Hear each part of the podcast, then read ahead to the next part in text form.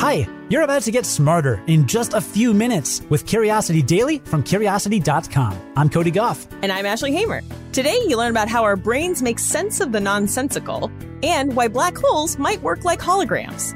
Then we'll test your podcast knowledge in this month's Curiosity Challenge trivia segment. Let's satisfy and challenge some curiosity. I'm really excited about this story. The way our brains help us make sense of the nonsensical is really interesting. I'm talking about when we're thrust into an uncertain situation or the world just seems to go sideways. Like when you saw what Elon Musk named his kid back in May. Like, what is that? XAE, etc.? I don't even know. Well, believe it or not, scientists know how we make sense of stuff like this. And the way our brains adapt can help us see the actual world around us in a new way. Now, psychologists have a theory for how the brain makes sense of the world. It's called the meaning maintenance model. It says that people understand reality by making a web of beliefs that connect the people and the places and the objects around them. So when something unexpected happens, that disrupts our web of reality. Like when a magician pulls a rabbit out of an empty hat. We feel uncertain and we need to reconstruct our web to accommodate this new, sometimes disturbing information. And we can do three different things to rebuild that web of beliefs. Number one, we can build a whole new mental representation of reality. Something like, that hat must lead to another dimension that's full of rabbits. This is a pretty dramatic approach. Number two, we can reinterpret the unexpected event to make it fit within our existing web of beliefs and relationships. Something like, the magician distracted me, so I couldn't see that it was a trick hat. And number three, we can strengthen other unrelated beliefs in our web to compensate for that lapse in meaning. You know how sometimes people will see a magic trick and just get angry? That's this. Researchers call it fluid compensation. It's about avoiding the troubling uncertainty altogether and retreating to a safe place. Like, one study found that after students did poorly on a test, they were more likely to support their school's football team after a win. That's fluid compensation in real life. Because when these students experienced discomfort, they strengthened other values in their web, in this case, school spirit. The meaning maintenance model isn't just an interesting psychological quirk. Scientists also think it could be used to our advantage in educational settings. That's because being faced with the absurd seems to make our brains extra vigilant, which can sharpen our thinking and improve pattern recognition. If teachers can help students dwell in that feeling of uncertainty, they may be able to find more meaning in what they're learning. The meaning maintenance model could also explain some of the increasing polarization in politics. When we're faced with something disturbing in the news, we could engage in fluid compensation and retreat back into what's familiar to us. But if we can manage to remember that that discomfort could help us grow, we might actually be able to use that feeling to expand our understanding of the world around us. Black holes are pretty much the coolest.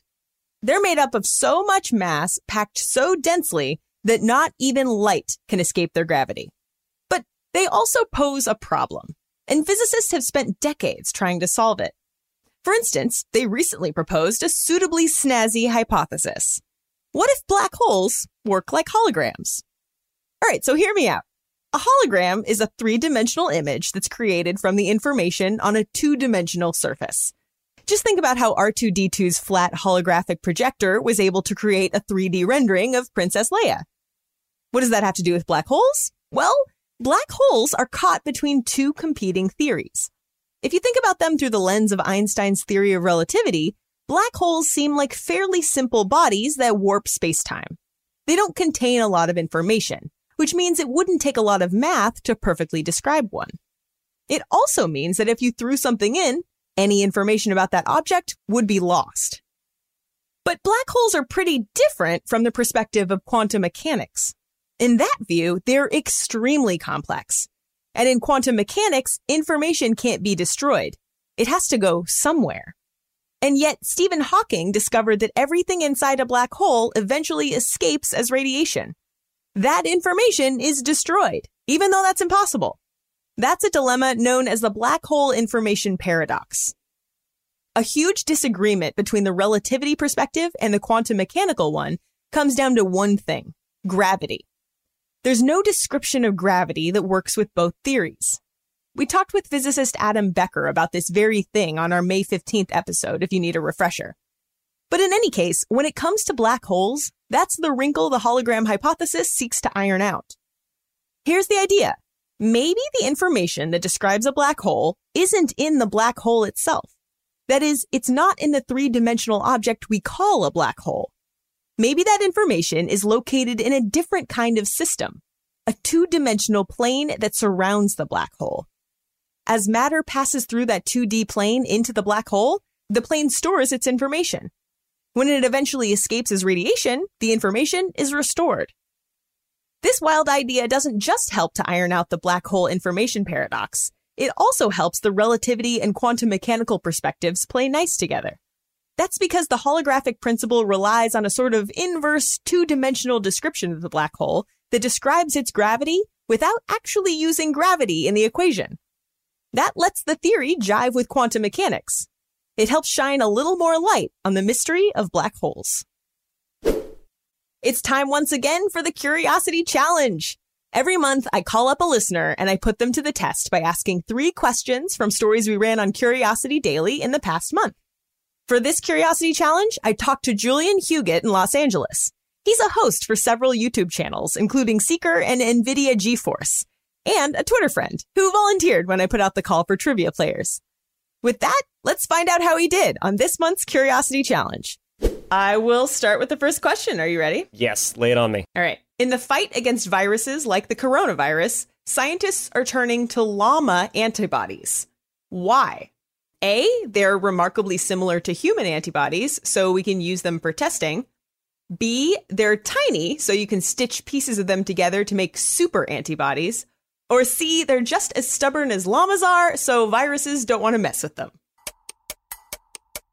Oh man, I was not expecting llamas right off the bat. I would think, from trying to develop a vaccine standpoint, it makes the most sense to go with A. They're similar to human antibodies. Oh, that is incorrect. No way! They're really small. What? They're missing a major piece that human antibodies have, and that makes them very light, and so they're easy to stitch together. So you can make one antibody that fights multiple viruses. Oh, like an Ultron antibody. Totally. Yeah. All right. Oh for 1. No worries. We'll go on to the next one.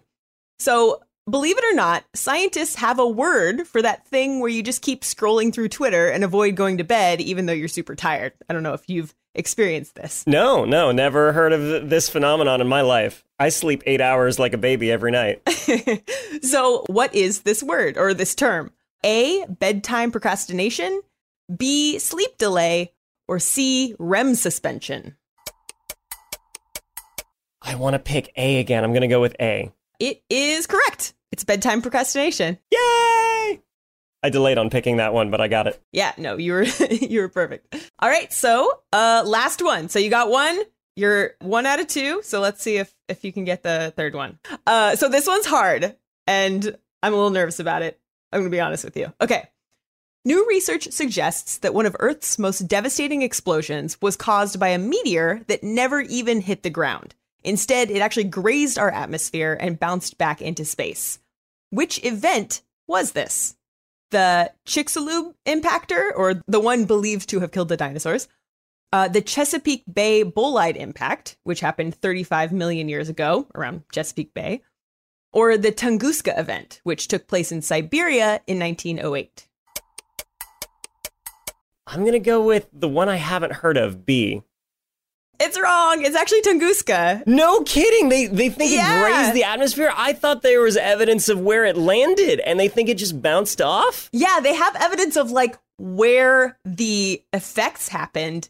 But yeah, it was like an iron meteor about the size of an Olympic swimming pool that grazed our atmosphere, and it that grazing was enough to do that much damage. That's incredible. Yeah, I remember seeing the modeling they did of like how the trees got knocked down to figure out like how it must have impacted the earth, and now they think it just grazed the atmosphere. I never heard that theory. That's incredible. Yeah, it's brand new. It's it's wild. Yeah. Oh wow, very exciting times to be in Siberia. Very. All right. Well, you got one out of three. That was, oh, I you know, feel terrible about myself. No, you did I- great. You know what? I learned and I had fun. That's what's important. yeah. All right. There you have it. How did you do at this month's Curiosity Challenge? Think you can do better next month? Well, if you'd like to play, or if you have a question you'd like us to answer on the show, shoot us an email at podcast at curiosity.com or leave us a voicemail at 312 596 5208. Before we recap what we learned today, here's a sneak peek at what you'll hear next week on Curiosity Daily. Next week, you'll learn about how sleep is being disrupted during lockdown and how to rest better at night, the first prescription video game ever approved by the FDA, whether chocolate actually causes breakouts, how spies can eavesdrop on conversations using light bulbs, and more. All right, so now let's review what we learned today. We learned that we make sense of the nonsensical through the meaning maintenance model, which says we build a web of reality, and when that's challenged, we respond in one of three ways. We build a whole new mental representation of reality, we reinterpret the event so it fits within our existing beliefs, or we just reject it and strengthen other unrelated beliefs in our web to compensate for the lapse in meaning. And this also explains the appeal of works of art that deliberately challenge our understanding of the world. So if you think about the comedy of Monty Python or basically any David Lynch film, Mulholland Drive comes to mind, which I don't care for, but I can see the appeal. They mix together familiar settings with illogical or absurd elements. And that's also why Wet Hot American Summer is my favorite comedy. Uh, editing this script actually did make me rent Mulholland Drive because I had never seen it. It's it's pretty good. You liked it. I mean, I liked it okay. I liked it about as much as any David Lynch, which is okay. right? One doesn't. I found that I don't often like David Lynch. I enjoy it on some level, but yeah. I feel like I endure it because it's good for me. Oh man. I mean, you really got to watch Eraserhead to get the full, the full David Lynch effect. I have not seen that one, so maybe maybe I will. That is a movie. and having said that, by the way, Twin Peaks, one of the best shows ever. Oh yeah, definitely enjoy Twin Peaks. So good. Anyway, we also learned that the black hole information paradox wonders where the information from a black hole goes. I mean, quantum mechanics says information can never be destroyed, so maybe that information gets stored in a two dimensional plane that surrounds a black hole, then the information is restored when it escapes as radiation. So basically, black holes work like holograms. Maybe? Whether they do or not, the idea seems like it belongs in a college dorm room late at night. or a David Lynch movie. Today's stories were written by Kelsey Donk and Grant Currin and edited by Ashley Hamer, who's the managing editor for Curiosity Daily. Today's episode was produced and edited by Cody Goff. Have a great weekend. Watch a David Lynch movie. And join us again Monday to learn something new in just a few minutes. And until then, stay curious.